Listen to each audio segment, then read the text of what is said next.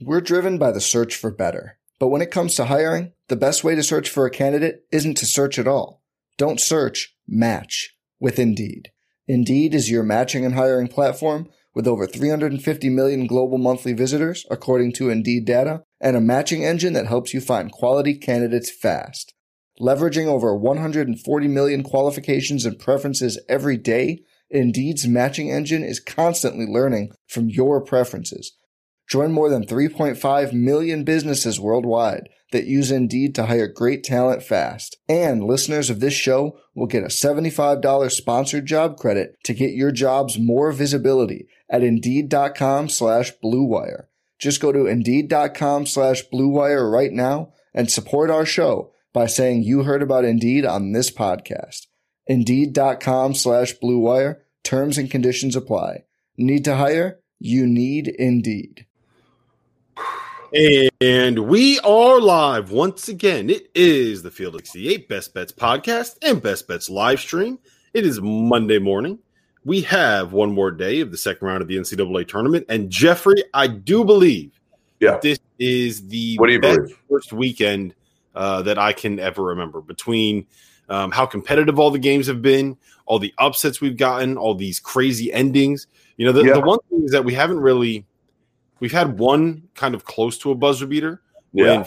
the first game of uh, of the round of 64. But that's really been it. That's like the one thing that we've been missing is is buzzer beaters and, and last second shots. We've had opportunities, guys have just missed them. You know, we, we should have known coming into this uh, uh, tournament that it was going to be mayhem. And I, and I think we had an idea, but when you're fill, filling out your brackets, you're still like, well, like, I don't know how this, you know, team A beats team B. Team B's, B's been better all year. I like them, whatever. Um, but you just see it. You see it this year more than ever. Because again, these guys are, are, are quarantined. They're not able to take walks outside and see their families and, you know, hang with their their their parents and, and see fans and all of those things. I know they've done it for most of the year, but again, it just it changes the whole dynamic here in Indianapolis.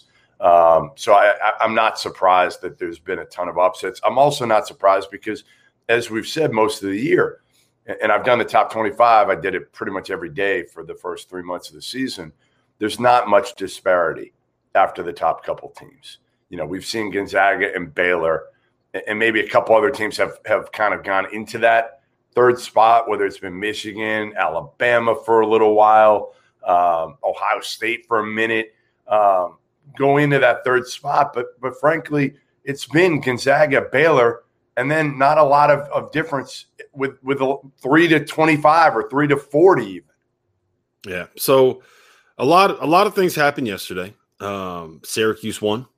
Yeah. Uh, we had Oral Roberts advancing to the second round or to the second weekend. We had Oregon State knocking off Cade Cunningham. But I think that the biggest storyline for me um, and the biggest talking point is probably Loyola knocking off uh, Illinois. Illinois was the I, th- I think you could make the argument the hottest team coming into the NCAA tournament, uh, and it kind of was the tipping point for the conversation about whether or not the Big Ten was overrated, whether or not um, you know the, the that entire conversation with all the losses that have happened with the teams in that conference. So, Jeff, let me ask you this: What were you all that surprised by the way that Loyola played?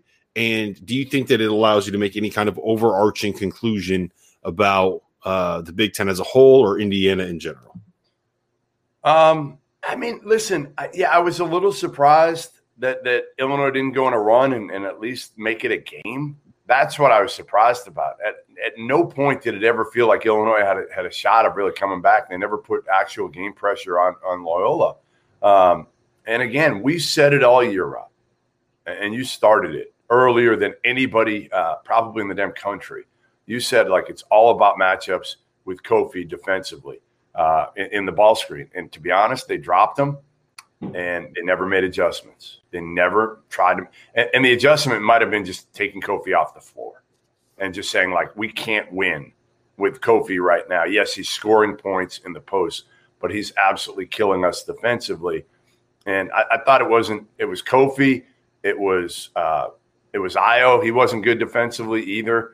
Um, but, but again, it's just, you know, like part of it to me, watching Kofi in person, I think it's a little bit different when you see it on TV and in person. Is uh, he, he's a specimen, a physical specimen, but his instincts and and obviously his his uh, his his speed is slow. Like he's always a step slow. It feels like getting over there, uh, whether it's for for blocking shots or, or, or help, whatever it is. He just he looks slow, um, and, and, he really looked slow yesterday uh, against Cam Krutwig. Yeah, I, I think. I, I, think the credit should go to Porter Moser more than anything else. No I question. Mean, no um, question. Kofi, like we know, we know what Kofi's limitations are, right? Like yeah. everybody on the planet knows what Kofi's limitations are. And I thought that over the course, like the last six weeks, he had gotten better. You know, it's, it's not like it's not like he was when he was a freshman, he was a train wreck defensively. Earlier on this season, like he was still working through some things. Um, he's never going to be great on that end, but I thought that he got to the point where he was.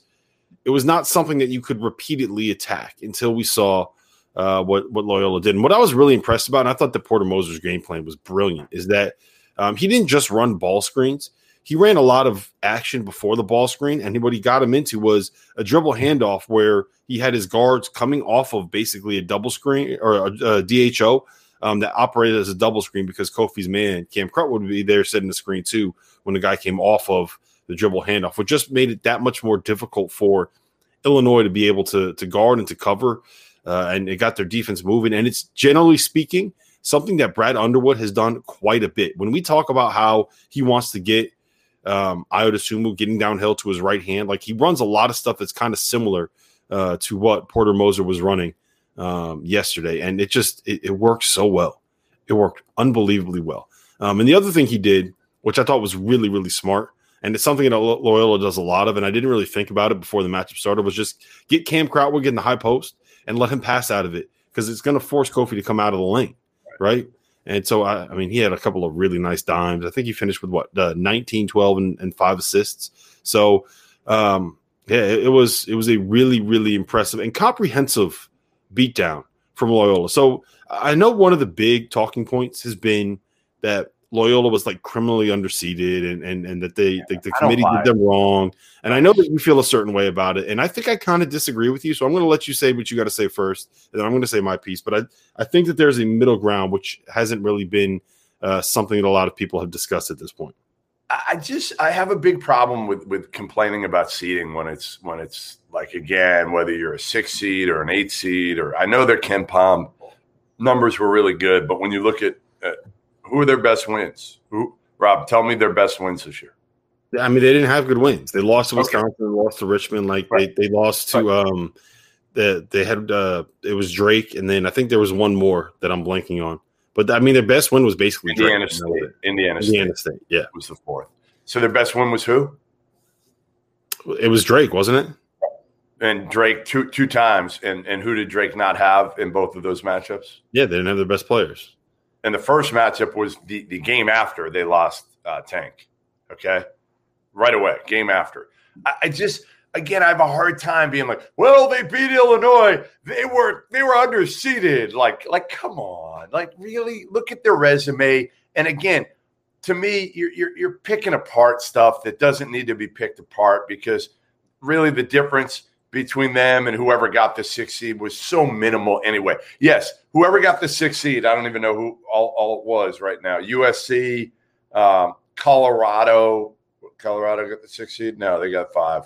Um, BYU, San Diego State, Texas Tech. Like Texas Tech obviously had had better wins. It's not even close. They were in the Big 12. They had better opportunities. Just easy to say after you watch them beat Illinois. So I, I just – I have a hard time again this year when you could throw all these teams' resumes in a hat and say they were criminally under underseeded or overseeded or whatever. Like, who cares? You're right that there's a lot of confirmation bias here because everybody was waiting to be able to jump on the NCAA to be able to say like you got Loyola wrong because of where they are in the metrics and um to a point I agree like uh, so they were top 10 in KenPom and top 15 in the net uh, heading into Selection Sunday. And I don't think that that means that it should have been like a, you know, a three seed. But I do think that if you look at their resume versus what someone like a San Diego State did, whose best win was Utah State on a neutral, who beat UCLA at home, and beyond that, had a bunch of like wins against the good teams in their uh, league that have proven to really not be all that good. Um, I think that you can make a very, very strong case that Loyola has a better profile overall than what San Diego State had, and the fact that they were an eight and San Diego State was a six in the same. Okay, they're, they're four losses. Let, us do this then. Let's do this. They're, I think they had four losses all year.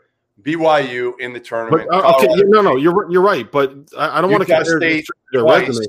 But the problem Colorado. is, what's the point of having metrics like the net and and taking into account metrics like KenPom when the NCAA hold on when the NCAA said they they came out and they said this they said what they do is they use um, they use the the metrics that are results based to determine who's going to get in the field and they use the metrics that are predictive like KenPom and like the net to see teams. You can't say that and then have Loyola, who is the 10, the number 10 team on KenPom as the eight seed and have any kind of justification. You're talking out of both sides of your mouth when you say that. So either you're valuing the predictive metrics when you see teams or you're not.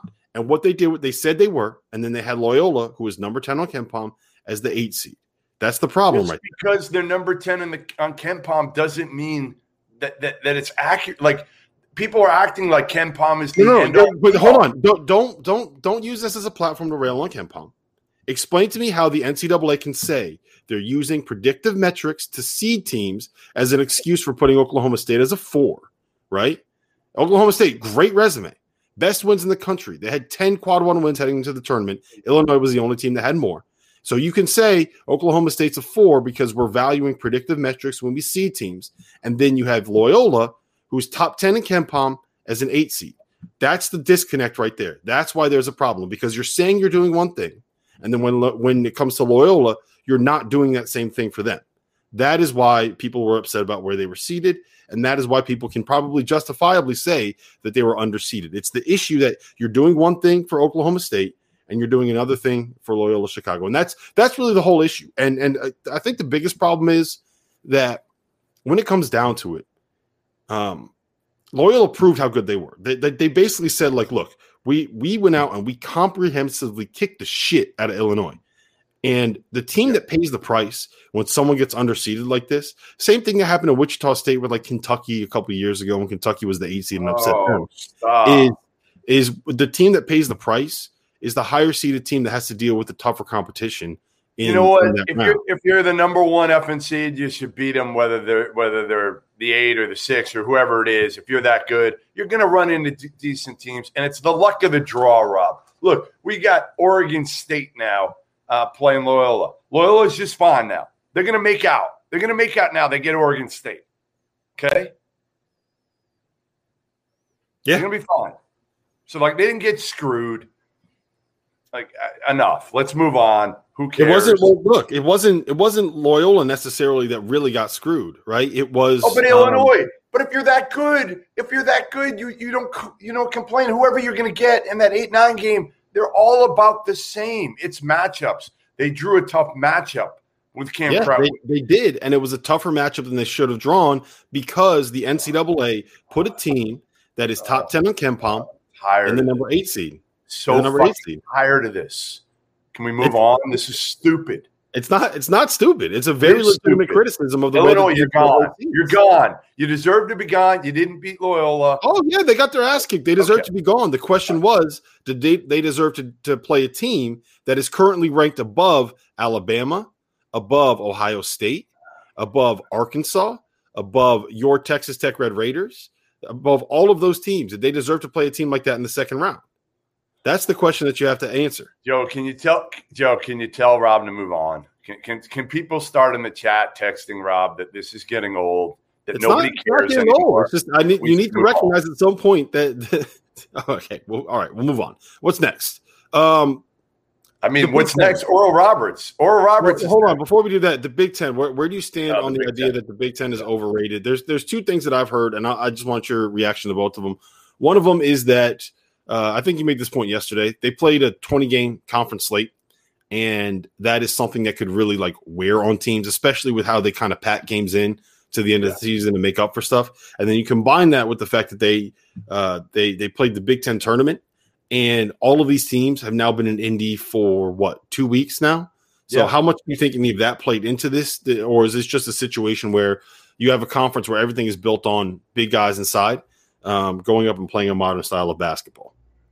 Yeah, I mean, I, I think part of it is again that um, if you have a couple really, really good weeks in the non-conference early on, and and a lot of these teams honestly returned um, the core teams, so they were good in non-conference. You know, Wisconsin was pretty good in non-conference because they had everybody coming back. Iowa, there was a reason we had all these teams ranked high in the preseason because a lot of them had, you know, a, a majority of their team coming back. So you win in the non-conference and I've always said it, and people go crazy on it, but you know, you're, you're gonna your bids are determined by what you do generally in non-conference, and the Big mm-hmm. Ten did well, and we're, we weren't surprised about it. And then they beat the hell out of each other, and it was fun. But I said it all year. I thought the top seven teams in the Big Twelve were better than the, the top seven teams in the Big Ten, and I think you agreed with me when we were talking about that throughout the year. I wasn't saying like there were a bunch of Big 12 teams that could win the whole thing. I thought Baylor was probably their, their only shot. Uh, but the Big Ten, we also, you and I thought about it and we're like, all right, who who has a chance to win it all in the Big Ten? There, there weren't that many. Like there were a lot of good teams, but neither one of us felt like Ohio State was a Final Four team. Really, felt like, like they would need some some help. Iowa, are they a Final Four team? I, I don't think so they're going to need some help. Uh, you know, Michigan was the one team that that you and I both eventually bought into as a Final Four team. But yeah, I mean, they, they beat the hell out of each other. 20 game schedule. There aren't a lot of off nights. Penn State wasn't bad. Northwestern, they weren't good, but but they had a little stretch there. Um, you know, Nebraska is the one team, and, and they even had talent. So I, I did, especially down the stretch. I, I feel like I don't think it was it was about the tournament being here in Indiana and then being here this long because it's only been a couple weeks. It's not like they've been here for like six weeks or something like that. Um, but I think it was more them beating up on each other and, and, that it wasn't, it was deep, but it wasn't it was as powerful as people said it, it was. Yeah. The problem ended up being that outside of like the top three, which was Michigan, Illinois, and Iowa, and maybe you can make the argument that Ohio State belongs in there too is that um, a lot of those teams just ended up being uh, looking really good because they played a lot of games against Big Ten foes and they won a lot of games against Big Ten foes because somebody's going to have to beat teams in the Big Ten, you know? Right. So everything kind of got um, inflated and uh, what's the saying? The uh, the rising tide lifts all ships. Um, kind of a thing happened with with some of the seeding. So I think that some of the the, the bottom teams ended up getting overrated. Like, look, I think Wisconsin is uh, is not quite as good as as what people thought they were going to be.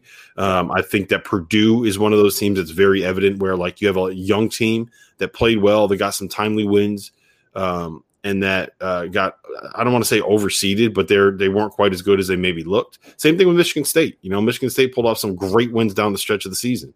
Um, that doesn't mean that we can ignore what happened at the start of the year. So uh, at the end of the day, though, if, if they get let's say that Iowa makes it to the Elite Eight and Michigan makes a run and, and gets to the Final Four, which is something that's still possible for them to do. I really don't think that you can say that uh, the the Big Ten was all that overrated. If right, um, right, and, and, it's all like one game samples. Like the the only the only result so far that was really shocking was just how comprehensively Loyola beat Illinois.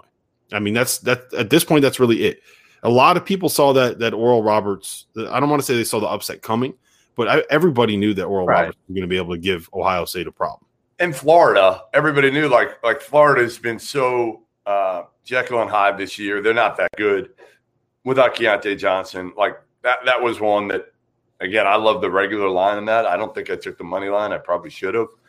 Um, but nobody trusts Florida. Nobody trusted them. This wasn't a huge upset. Just you know the fact that to me um, we've got and I tweeted this out a little while ago, and I think you responded on the text thread one of these four teams going to to the Final Four. Houston, which again, okay, that that that's legit. They've been good all year. Syracuse, who was basically very close to not making the NCAA tournament. Loyola Chicago, of which again their best win was Drake all year, and Oregon State, who amazingly I forgot. I tweeted out the, the Pac 12 preseason poll. They weren't just dead last, Rob. They were like, they got every vote for last place in, in a league that sucked this year. Sucked. And I know they're six and zero right now. I get it, but it, they weren't good. Let's face it. It, it. They've they've gotten a little bit of luck with some of their teams so far in the NCAA tournament. Uh, they were dead last. Wayne Tinkle and Tinkle and Hinkle. That should have trended. I don't know if it did, but like, how was uh, Tinkle and Hinkle not not trending last night? Because I don't think anybody knows that Wayne Tinkle is the head coach at. how many people know that? Not very many people know that. I don't know. It's he had a sweatshirt too. So he like he wasn't he wasn't sweating last night because he's got like a pullover or something. It's not the same without Tinkle in a dress shirt, absolutely dripping through. Um, and, and, we should tweet tweet out that picture at some point. All right, so let's let's before we get into today's games, let's do. We got to talk a little bit about Oral Roberts and a little bit about Oregon State and that win, and probably need to touch on uh, Syracuse winning as well. So, um, Oral Roberts getting to the the Sweet 16. I'm obviously like that's probably the biggest storyline here. They're the second ever 15 seed to make it that far. Uh, the first one obviously was Dunk City, and uh, I mean, look, they got they have two guys that are going to end up playing basketball professionally for a long time. Um, they have a brilliant coach that, that just literally just puts them in ball screens over and over and over again and spaces the floors with shooters, and nobody can figure out what the hell to do with it. it like what what is going on here? How did that team finish fourth in the Summit League? It makes no sense. College basketball makes no I sense. I don't know. Yeah, I don't know, and and I still wonder how many people are pronouncing Max Abmas's name wrong. A lot. A lot. I mean, has anybody asked his parents what's up with the, the spelling of the last name? Have you heard anybody? Like, I want to get his parents on a Zoom call and just explain it to me how that's not Abmas. Like, I, I don't understand it. I don't understand it. it doesn't make any sense. It's what, like I, am gonna start calling you Goose Man. Should I do that on, on, on one of their availabilities this week? Should I ask him? Yeah, yeah, absolutely. Ask him like how like how was your last name? Why is it, it, why isn't yeah. it Abmas? I'm gonna find out their next media availability. It'll be like tomorrow, probably, or maybe we'll try to get him on the pod. Maybe we'll try to get him on tomorrow. Yeah, let's do it. So the the one thing I do want to note about that game, which I thought was fascinating, was Paul Mills' decision to intentionally foul with three minutes left. Did you see that? Uh, yeah, well, it was smart. I mean, they filed a 50% free throw shooter, and he yeah. missed the the front end of a one and one. It was it was absolutely huge and and so brilliant. More coaches yep. don't do that. Like more coaches don't do that when when you're in a position where you got to make up ground. Play the numbers, play the numbers, and he played them there, and it worked. Yep, it's uh it's it's it's something that I think more teams need to do, and it's something that we see NBA teams do a lot of. Um, and look, like the way that he explained it after the game was we weren't getting any stops at all. So I just figured this was probably the best way to do it. We only had one more opportunity defense. in the one on one, so just get it done. And and um, and it ended up being huge because that was the first point that they took the lead in the second half. Because they weren't getting, he's right, they weren't getting any stops. They were kind of trading baskets. They kept cutting the lead, and they they weren't able to get over the top. And they missed the free throw, and they come down the next possession, and uh, I think it was Kevin Obanor um, scored and they went up 77 76 and never looked back right they after that foul florida only scored two points the rest of the game so yeah good yeah. for him good for them um, we'll see if they can end up making a run i think that arkansas is a pretty terrible matchup for them given how arkansas wants to play with justin smith at the five so uh, the oregon state one like that was that was very frustrating for me to watch um, Cade Cunningham Cade. Like, even though we're rooting for Tinkle, we're rooting for Oregon State in the upset, but everybody's rooting for Cade Cunningham because it, it's just, you hate to say it, but it's a better story at this point.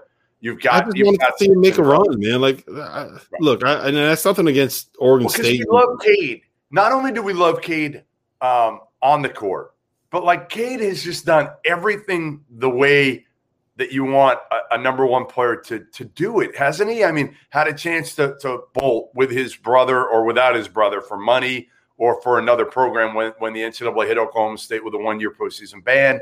He's been like the consummate best teammate you can you can possibly find. Way too unselfish as the number one overall pick. Like most guys are just about themselves. Cade's been all about the right things all year. So like, yeah, we're we're and on the court again like he's a stud. He's just so talented, so much fun to watch, and and he struggled in the tournament. He struggled in these two games. Yeah, I, I think what we really saw was um, kind of the limitations of his supporting cast. You know, there aren't a lot of shooters on that floor. When Avery Anderson isn't yep. scoring right. 20 points a game. Um, there really isn't another option. You could send two and three guys at him and trust that you're you're not going to have to worry about it. Like I saw all these criticisms. Um, like one guy from ESPN tweeted out, like, ah, he's he's limited on the number of two point percentage shots that he can make, and it's like, what are you watching this? Like, what? he puts the ball on the floor. He's got six guys in front of him. There's no Who space. Uh, Kevin Pelton was was worried about the, the, the percentage that he was shooting from three. And it's like I get it, right? Like that's something that you look for. Yeah, that's a marker that you look for, but you have to also be able to to like see what's happening on the court and understand how this works, right? Part of the reason why we're so bullish on him, like that, we've made this point over and over again. But the thing that he does best is manipulate defenses with the pass and be able to move people around with his eyes. And you can't do that when defenses don't have to pay attention to the guys on the wings. Like you could throw a pass like this and have it be like a great pass, but if you're throwing to an eight percent three point shooter that no one has to guard, then what's the like what's the use? So that was part of the like, and that was another part of the criticism where it's like, how come Cade Cunningham isn't trying to take this game over? Well, he tried to, but it's very difficult to hit like contested 22 footers over and over and over again. That's not his game. That's not what he does best. So I think we just, to me, what that showed was a little bit of the limitations of Oklahoma State's roster and kind of how impressive it was that Mike Boynton got them playing to the level that they played this season. I'll also note that that was one of the dumbest games I've ever seen in my entire life. Like there were so many decisions on by both teams that just had me like, "What the hell are you doing? Why? Why did you think that that was a good idea?" I don't think I've ever said that more in one game than watching Oregon State and Oklahoma State last night. It was just oh man, it looked like a bunch of kids at the end of a long, grinding, brutal season. Yep. Uh, what else we got? Um, Syracuse, Buddy Boeheim going nuts. 23 second half points, scored 25. I love every Buddy. year. Every year, like I don't understand. I I do not understand for the life of me how Syracuse can just dick around for four months every season and then show up to the NCAA tournament and all of a sudden nobody can figure out that zone, and someone on that roster turns into fucking Steph Curry. I do not understand it. How does this work? It doesn't make sense to me. It just and also like I love.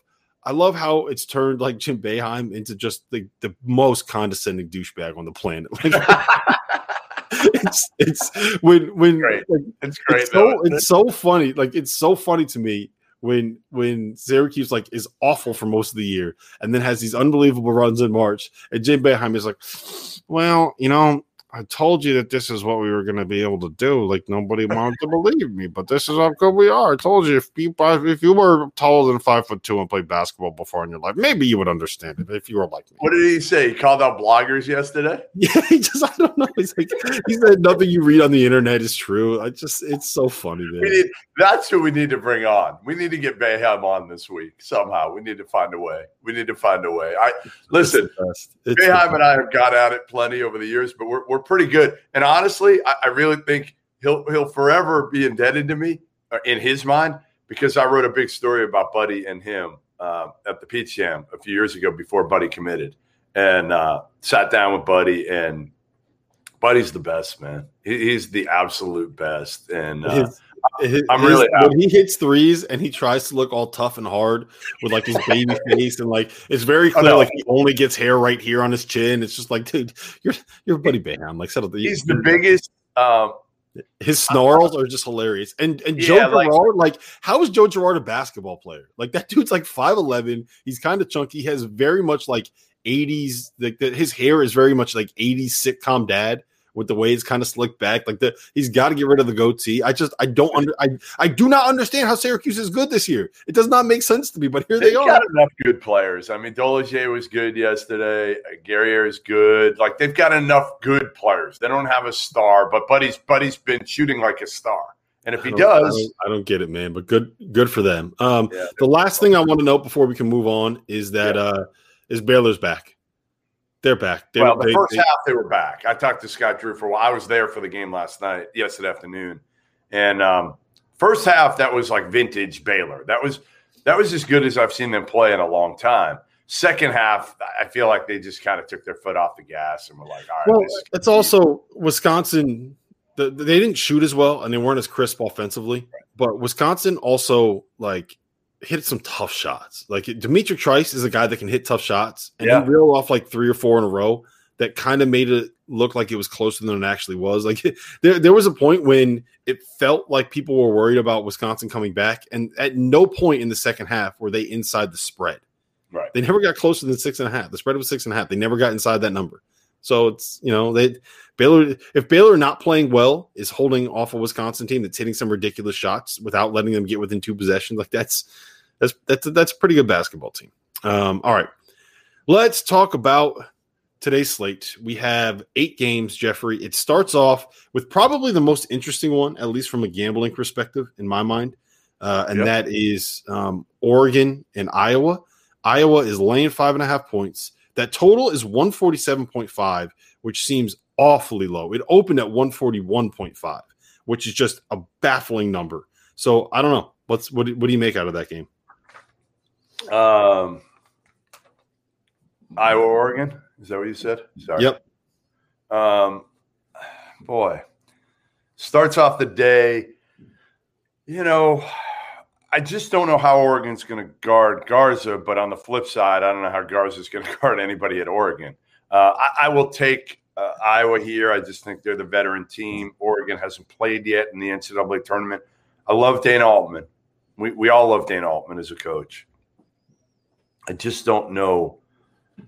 You know, again, I think Wieskamp now, you gave him another week. He's healthier. Fredrick's healthier. Um, I just I feel like at this point, how do you go with Oregon? I mean, you know, on, on one hand, Rob, I say like there's got to be some close games and some buzzer beaters today. Where are they going to come from? That I guess that's what my, my big thing is. Like, can Oregon play with Iowa and take it down to the wire and cover here? I don't think they win, but I think they could potentially cover on this one. But I think I'm going Iowa. I just think they got they got too much experience. They play together for so long. Um, not everybody in the Big Ten is going to underachieve, right? Yeah. So I, I initially thought I was going to go that way, but the more yeah. I think about it, there's there's two things I like here. One, I, I, do think that the side that you want to be on is probably Oregon. Um, we're we're just everyone's kind of assumed that Iowa's fixed their defensive issues because they played a lot better, and, and yes, they did. They played much much better down the stretch of the season, but they also didn't have to play anyone that would spread the floor the way that that Oregon spreads the floor with the talent that Oregon has. You know, it's one thing to say you're better defensively when you're going up against teams that have plotting seven foot centers that don't really expose yeah. Luka Garza, but he's going to have to guard like the the Omoruyi kid, or he's going to have to guard um, Eric Williams on the perimeter, or, or, somebody on the perimeter that can blow yes. by. That's, That's a big, big or or you're going to have to have Iowa go to zone, which we've seen like Iowa zone is not very good. Um, and yes, it's going to be problematic for Oregon to have to try to stop Luka Garza. Um, they're going to have to find a way to double team. They're going to have to find a way to to make that happen. But there's a couple things to note. One, Oregon Oregon's pressing defense is something where I think that they can give Iowa a little bit more trouble than um, than you would expect. Iowa is the uh, best team at protecting the ball. They have the lowest turnover rate, um, but they uh, they haven't really dealt with the kind of length and athleticism in a press that Oregon is going to throw at them. So I think that's something where they can kind of take advantage a little bit. Um, and the other part of it is that uh, Oregon hasn't played yet. They're, they're they the, Iowa played a tough like a game that was tougher than it should have been. Luka Garza was in down the stretch because they only beat Grand Canyon by ten. Oregon didn't play forty eight so hours. Crazy to me that Oregon gets so fortunate in a way. Like if they win mm-hmm. this, they get the Sweet Sixteen. Like think of the luck involved. Like if Oregon ever went to the Final Four this year.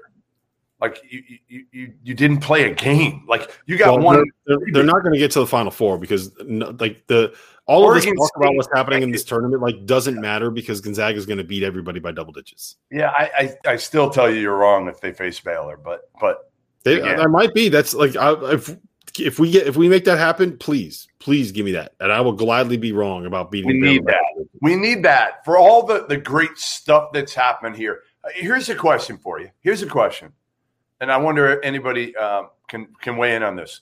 Does anybody miss Duke or Kentucky? No, no. nobody misses them. Like the tournament's been fabulous right now, and, and, nobody misses Duke or Kentucky at all. It's been awesome. Um, you know, again, it, it, it's it's different. I mean, obviously, but I, I think we've got enough good programs um, enough talented teams that to me again, I don't I don't miss either one of those. So the last thing I just want to say real quick about the Oregon Iowa game um, is that KenPom right now projects that total at 155. This line opened up at 141.5 and is now at 147.5. I don't. Uh, Vegas has been over adjusting. Well, actually, this is Bet Rivers has been yeah. over adjusting um, to be able to to make up for the fact that like the first half unders were just hitting like crazy. Right, but right. They, I, like they 14 points. The opening line was 14 points off of what KenPom had. I don't think I've ever seen a number that big. Like I, generally speaking, it's about so like wait, three or four points for most. Of them. What does KenPom have it right now? What what does KenPom have it? For what? The, the by the, the way, everybody in the chat said no, they don't miss uh they don't miss Duke, except for Tony Parker Jr. Tony Parker Jr. looks like he misses Duke. Does he miss Duke or Kentucky? I don't know. I don't know either. I don't know which Tony. I don't know if that's the Spurs Tony Parker or uh, the UCLA Tony Parker. Both. I don't know. Um, I wait. Would you ask something about KenPom? Ken oh, KenPom has a total at KenPom has a total at 155 and the line, the total at, uh, at betrivers.com is 147.5. That means you that means Rob Dauster is definitely going with the over here. Like, well, yeah, no I'm going to take, I, am definitely, I already put the bet in. I'm He's taking Oregon on the over. right now. Because if KenPom is different than the line guys, like that well, different. No. Well, when it's that different, yes, you should. And, and look, you should. You should. If you were savvy, if you were, Goodman, Goodman, if you were savvy, then you would be you would be doing that too. Um, but I mean, it, it makes sense logically too because Oregon's going to try to press. Iowa likes to run. The only logic that I could see that would lead me to believe that the under is a good play here is that Oregon's game plan is going to be to slow the game down because they don't want to allow Iowa to be able to get get out into transition. And what they're going to do defensively with their press is instead of trying to force turnovers, it's just to slow them down and make them use clock offensively, which doesn't make sense to me because that means you're going to have to play him in the half court and you don't want to play him in the half court because you can't guard Luka Garza. So I don't. Right, on. We yeah. got to get to seven more games here, Rob. Well, we'll get to them quickly because Gonzaga, Oklahoma. Uh, the the line at Bet Rivers right now is 14. The total there is 154. Is there any way that I can talk you into putting money on Oklahoma in this spot? Um, if somehow De'Vion Harmon is allowed to play, somehow, which isn't going to happen, he's out. He's out. We know that. So uh, can Austin Reaves go for 40? Probably not. Probably not. But he'd, he'd have to. He'd have to for me to, to think about. I mean, again, it's just like you, you, you think, like, why can't Oklahoma with, with Reaves, with Gibson, Manek's playing better, actually. He really is. You're telling me Oklahoma can't cover 14 and a half? Really? They're a good Big 12 team. With Harmon, with Harmon, I would take that. I would abs- I would feel actually pretty good about taking 14 and a half. Without Harmon, uh, I'm not touching it. I'm not touching yeah. it. Yeah. I mean, I'm kind of I'm kind of there with you. I got a I got a I got a stat for you. Ready? Yeah, go I got a little trivia for you. Um, Gonzaga in their first round game beat mm. Norfolk State by 43 points. That was yeah. the biggest NCAA tournament win since what game? I don't know. Since getting to Oklahoma beat somebody. Buddy Hield. Oh, what was well, it? Buddy, uh, Buddy Hield, yes, but when they lost to Villanova in the Final Four by 44 points. Holy shit. wow. That was the Crazy, right? game. One of the, I mean, that was awful, awful. I remember being there being like, what the hell just happened? Um, yeah. Um, I don't, I, Oklahoma is enticing. I'm, I'm probably going to be staying away from this game.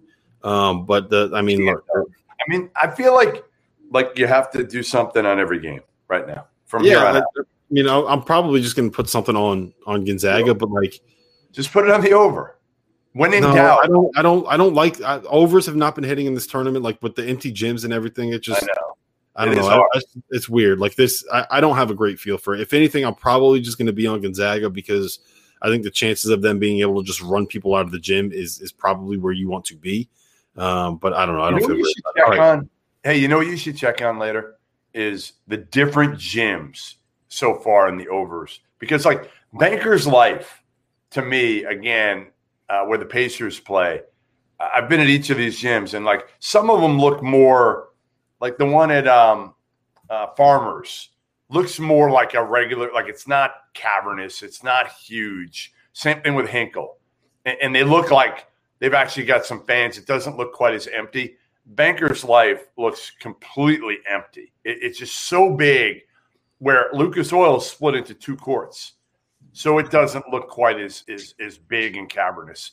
Um, I would bet if I had to, if you looked at it, Banker's Life, the unders probably hit on if I had to guess, more than any other building. Well, the unders, the unders are hitting like crazy, which is why Vegas is readjusting and why you're seeing, like for example, KenPom has the Gonzaga Oklahoma total at 158, and the total at BetRivers.com is uh 154. So at like total unders have been hitting pretty consistently. First half unders in the well, first. You wonder now though. Part of it is nerves starting out in the tournament too. Part of it is obviously the, these buildings with with no fans. Um, that they've never played in. You know, so I, I think it's a combination, but you wonder if they adjust a little bit here now. Yep. All right. So next up, UCLA laying four and a half at Bet Rivers. The total there is one thirty three point five. Jeff, what do you like? Uh, UCLA. I do. I mean, I crazy. I mean, I, I listen, Abilene crazy. I know it's not crazy. You're right. I mean, it's not crazy. Abilene just pulled off a huge upset over Texas. Their defense is ridiculous. But if you just and I've seen both of them play so far in person here the last few days, um, you just look at the size and, and, and the talent level. Um, it's kind of a no contest. Um, my boy Joe Pleasant's going to have to play well in this one, but I, I'm taking UCLA. They've got a small guard too. I mean, that's the one thing they've got a small guard who's really good in Tiger Campbell. Um, so I actually think UCLA will play with a chip on its shoulder. There's one thing that UCLA has done um, they played tough under Mick Cronin. Um, and, and, that was the, the, the fault of, of Texas, right? Like you just wondered how how mentally tough they were in, in a lot Yeah. of ways. I think UCLA can match, maybe not match them in their toughness, but but again, they're they're the more talented team. I'll take UCLA, give them four and a Yeah, half. and here's here's the big stat. Um, we all know about the turnovers that Abilene Christian forces, right? Matt Coleman turns the ball over on 21% of his possessions, and uh, Texas as a team turns the ball over on more than 20% of their possessions. That ranks 260th nationally. UCLA, their point guard Tiger Campbell turns the ball over on 16% of his possessions, which is really really good for a point guard that has the ball in his hands as much as Tiger Campbell does. Like. Uh, and as a team, um, UCLA is top 40 in the country in not allowing turnovers. The last thing that I'll just note is that uh, they have three guys on their roster that can go out and create a shot for themselves two of those guys are six six or taller, and um, in Jaime Jaquez and uh, and and Johnny Juzang, who's been playing lights out. By the way, imagine if you know all this talk about how Kentucky needs a shooter. Feel like they could have used Johnny Juzang this season. That's just me. Yeah, um, the kid that got hurt at Arizona.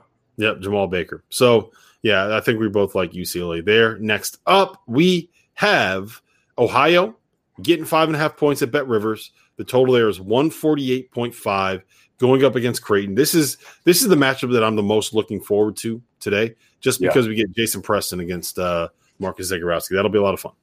I chose this game, so I'm, I'm doing Iowa, Oregon to start, then Gonzaga, Oklahoma. I think I got to do both of those. You only get four again for the day, and I had to pick between UCLA, Abilene, and Creighton, Ohio. I went Creighton, Ohio.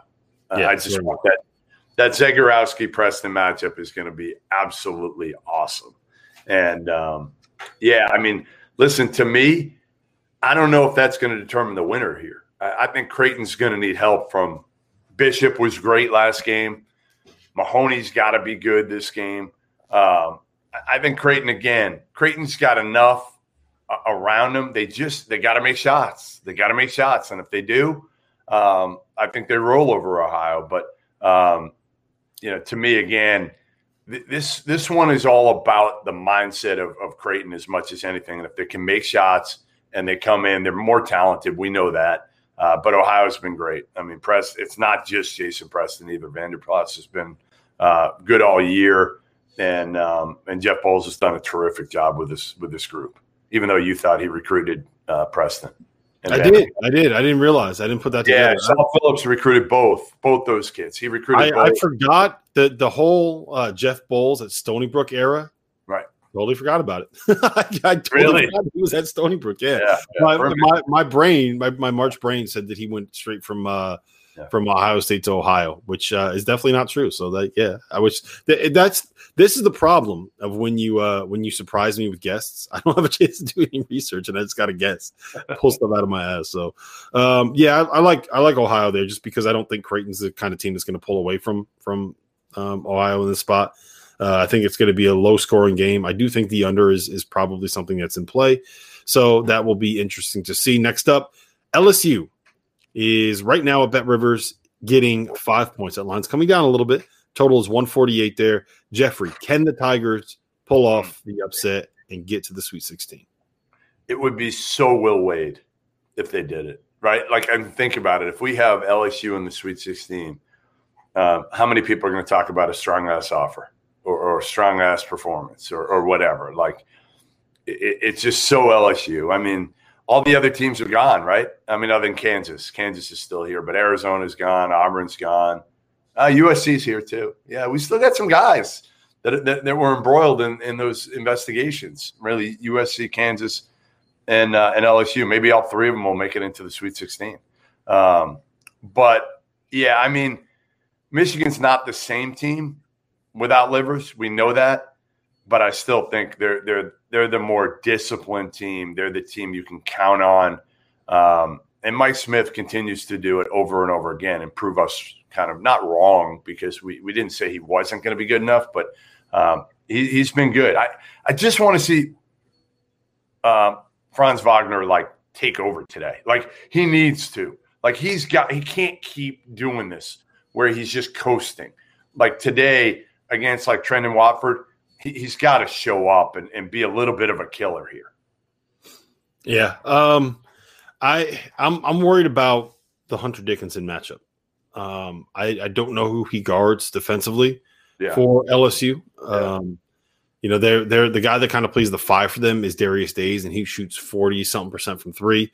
Uh Trendon Watford kind of handles the ball and, and almost operates as a point guard for him. So I'm expecting that the Franz Wagner will be on him. Um, so who ends up chasing around Cam Thomas? Uh, where does Mike Smith end up playing? Yeah, you know are you going to put him on Javonte Smart? Are you going to put him on somebody else? Like that's that's a little bit of a mismatch match issue. Um, but at the same time, like I really. I don't I don't know how LSU gets stops either. Well, that's You what I'm saying.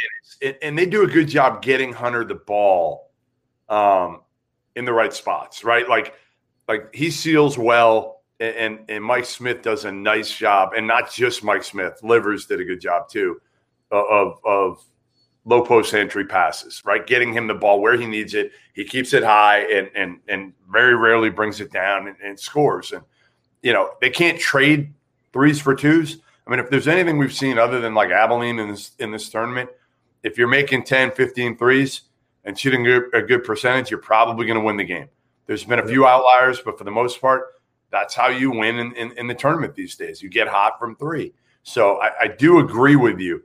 If LSU gets hot from three, and, and I think it's really Cam Thomas, right? Like you got to make sure if you're Michigan, Cam Thomas isn't making threes and isn't getting open looks. And, and honestly, he can make contested threes as much as he can make uncontested threes.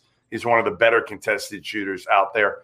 So you, you have to do a good job uh, on Cam Thomas if you're Juwan Howard in Michigan. Yeah, I agree. Um, I, I think that LSU gets the cover though. Uh, we've talked about this before. We've, Yeah. I've made the point about livers, um, and I think that uh, I think they actually went out right. I have them winning my bracket, which doesn't matter because my bracket is terrible. But um, I, I yeah, I think I'm going to be on LSU here. I'm also just going to be on the over because I don't know how either of these teams get stops against each other. Uh, all right, next up, uh, we have Colorado and Florida State, which I think is actually a really interesting matchup stylistically. Um, Yeah. Colorado is getting a point and a half now. That's that's actually come down.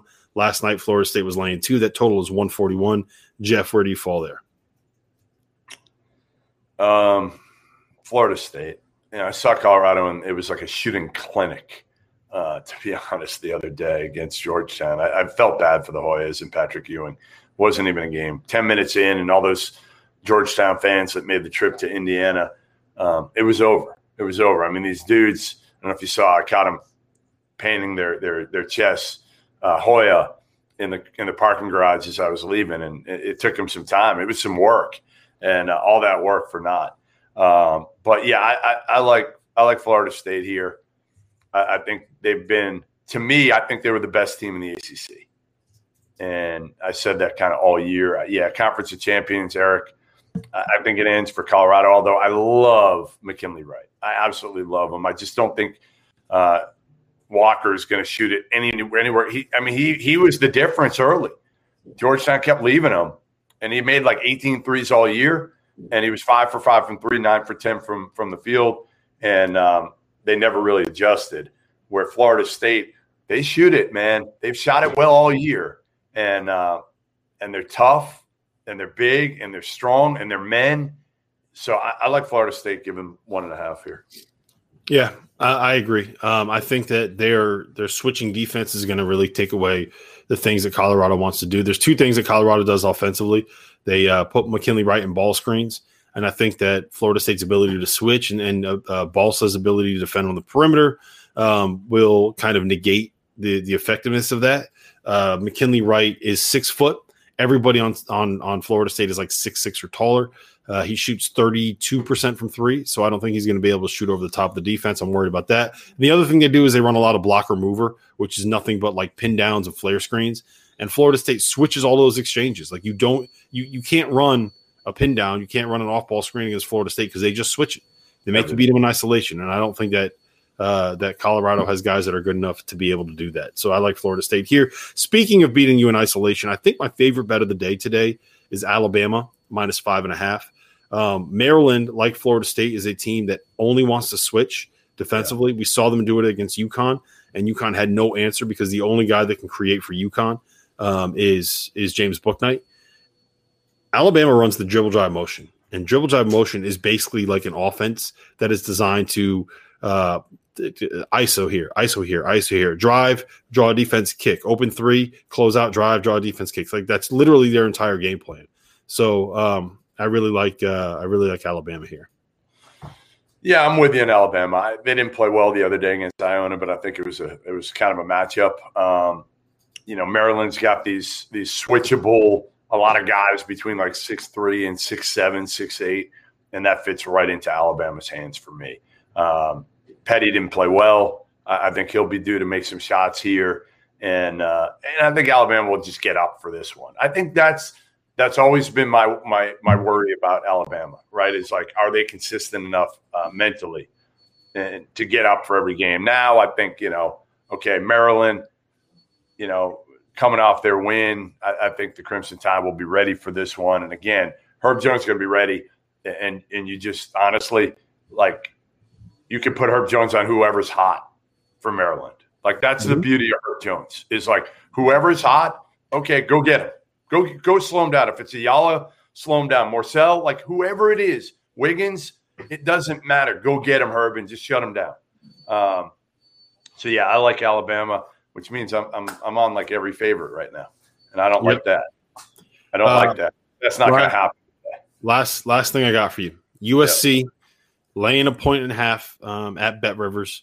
Uh, that total is one thirty four point five. They're taking on Kansas. This is the hardest game for me to figure out.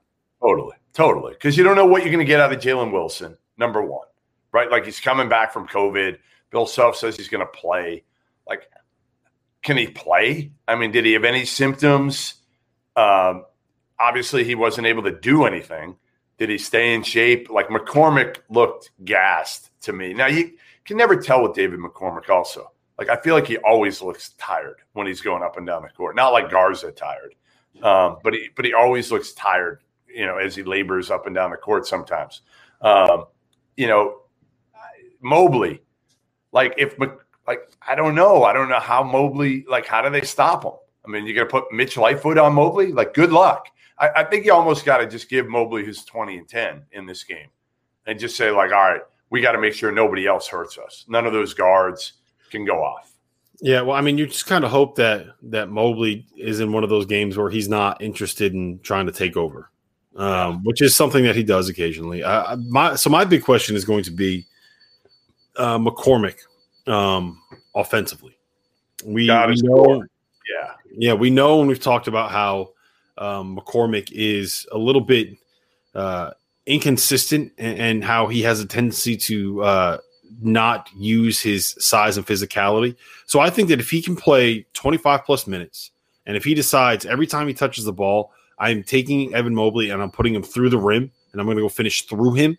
Uh, that's something where like he can be very, very effective, and it can be a way that they can lift up the, the Kansas offense overall as a whole because he has to be like the go to guy, the offensive focal point. Uh, but if he's in a mood where he's like taking jump hooks and he's taking turnaround jumpers, like Evan Mobley's going to have seven or eight blocks because he's not getting those off against against uh, Mobley's line. Is McCormack look good in that first round game offense? Yeah, but he was going up against Tanner Groves and Jacob Groves. Like it's but whatever. Tanner Groves is still big, and I mean Mobley's not. Yes, Mobley's not Tanner Groves. I'm not saying that, but he still did. Right. Tanner Groves, Tanner Groves is probably better than Mobley. the legend uh, Tanner I just think at least McCormack looked effective and got his confidence back because I he lost it early in the season. He lost it, and and and his teammates lost it in him earlier this season. So he's got it back. Where is there any program that has fed the post better oh, since we've been covering college basketball than Kansas? Not many. Maybe Carolina. Like not many Purdue. utilize the big, right? Purdue, Purdue, Purdue, Purdue, Purdue has been better. Um, okay. But yeah, you're right. You're right. They just pound the ball inside to him, and right. um, Kansas if, right there. We know if if Agbaji's not making threes. By the way, I felt bad for. I think it was Brad Nessler calling that game.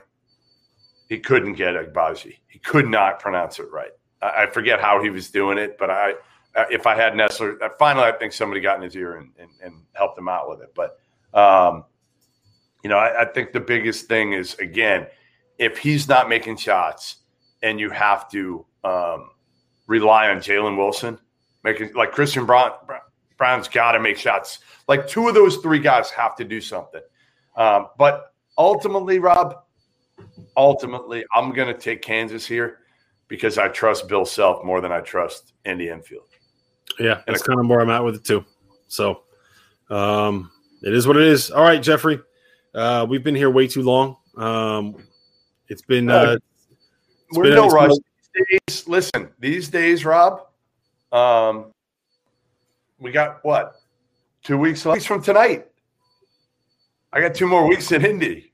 Two more weeks in Indy. It's beautiful out today, I think. Two more weeks in Indy. That's All right, fine. Jeffrey. We will uh we will we will reconvene again tomorrow morning. Hopefully we'll have a nice little uh nice little guest for you guys tomorrow. That would Later. be good. For the ones who work hard to ensure their crew can always go the extra mile, and the ones who get in early so everyone can go home on time, there's Grainger, offering professional grade supplies backed by product experts so you can quickly and easily find what you need. Plus, you can count on access to a committed team ready to go the extra mile for you. Call, clickgrainger.com, or just stop by. Grainger, for the ones who get it done.